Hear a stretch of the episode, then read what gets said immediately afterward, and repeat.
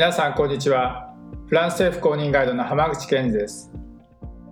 私はフランスのモン・サン・ミシェルやブルターン地方などで現地ガイドをしています。ガイド旅するフランスと題してお送りしているこの番組今回のテーマはフレンチポテトです。フレンチというのは英語でフランス人またはフランスのという意味です。ハンバーガーなどと一緒に出てくるポテトがフランスとどんな関係があるのかについて今回はお話していきたいと思います。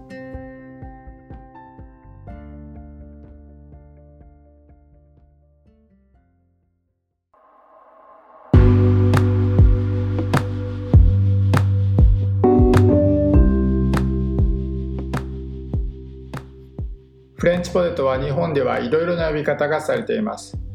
フレンチポテトの他にもフライドポテト、ポテトフライ、フレンチフライなどいろいろな呼び方があります。これらの呼び方は英語または和製英語から来ています。フライドポテトやポテトフライという呼び方はじゃがいもを揚げるという調理方法からなんとなく想像できると思うのですがフレンチポテトはなぜフレンチなんだろうと思ったことがある方多いのではないでしょうか。フレンチポテトと呼ばれるからにはやはりフランスと何か関係がありそうです。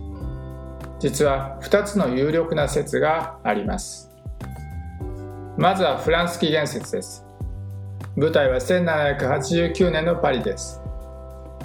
パリを流れるセーヌ川に架かる橋ポンヌーフの上で焼き栗などと一緒にこんがりと焼いたじゃがいもの切れ端が当時売られていたそうです。さらには1794年同じくパリでメリゴ夫人という人によってフランス料理の本が出版されその中でフレンチポテトの作り方が詳細に説明されていたそうです。これがフレンチポテトはフランス起源だという論拠です。2つ目の説はお隣ベルギーの起源説です。フレンチポテトはベルギーでは国民食の一つでもあります。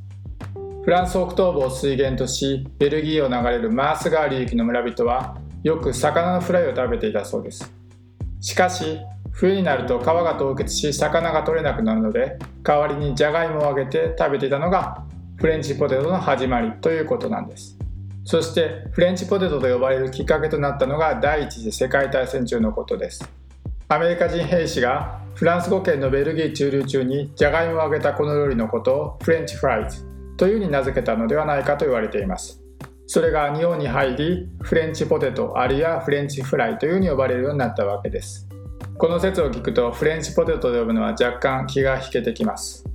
特にベルギーの方とお話しする機会があればフランス語での呼び方フリットを使った方がいいかもしれません。ちなみにベルギー人のフレンチポテトつまりフリットへの思い入れは並々ならぬものです。ベルギー北西部のブルージュに行くと彼らが誇るフリットとジャガイモの歴史や文化などを学べる博物館があります。またフリット自体をベルギーの文化遺産と捉えていて実際にユネスコ世界遺産に登録する動きもあるようです。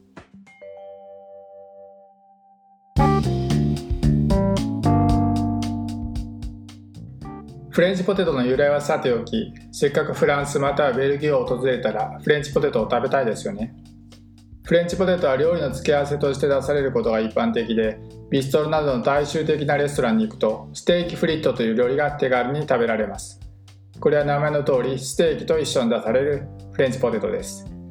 あとはムール貝のお供に出されるのが定番です。ただもし機会があればぜひ本場で食べてほしいところです。ベルギーやフランスの北部現在ではオードフランス地方の一部となっているノールパドカレ地方に行くと専門店や屋台を見かけることがあります。ちなみにベルギーと国境を接するフランス北部は長い間歴史を共有してきたこともあり文化や伝統の面で共通する部分がたくさんあります。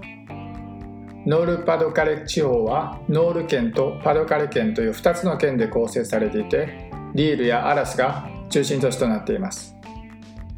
実はこの地方はフランス有数のジャガイモの産地としても知られていてフランスで食べられる3分の1のジャガイモがここで生産されています。またフランスの冷凍フレンチポテトのなんと7割がノールパドカレ地方で作られています。フレンチポテトの専門の店はフランス語でフリットリーというふうに呼ばれていてノールパドカレ地方ではフリットリーは立派な食文化の一つです。近年では店がランク付けされ一番美味しい店が決められているほどです。フレンチポテトはどこで食べても同じような気がするかもしれませんが作り方やじゃがいもの種類によっても味が変わってきます。全ては作る人のこだわり次第です。1回揚げるのか2回揚げるのか油の温度は130度なのか140度なのか使う油も植物油なのか牛肉の油なのかそういったいろいろな議論が今も盛んに行われています。誰が聞いてるのかわからないのでここは深入りしないでおこうと思います。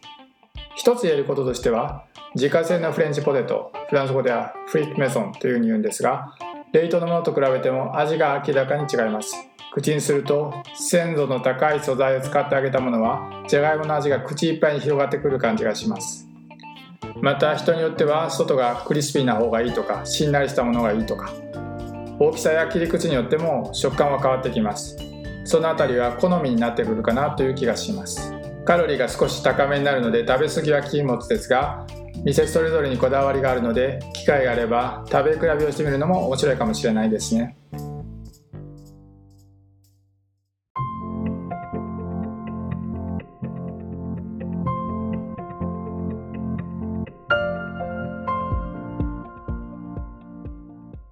今回はフレンチポテトにまつわるいろいろなお話をご紹介してきました。皆さんいかがでしたでしょうか？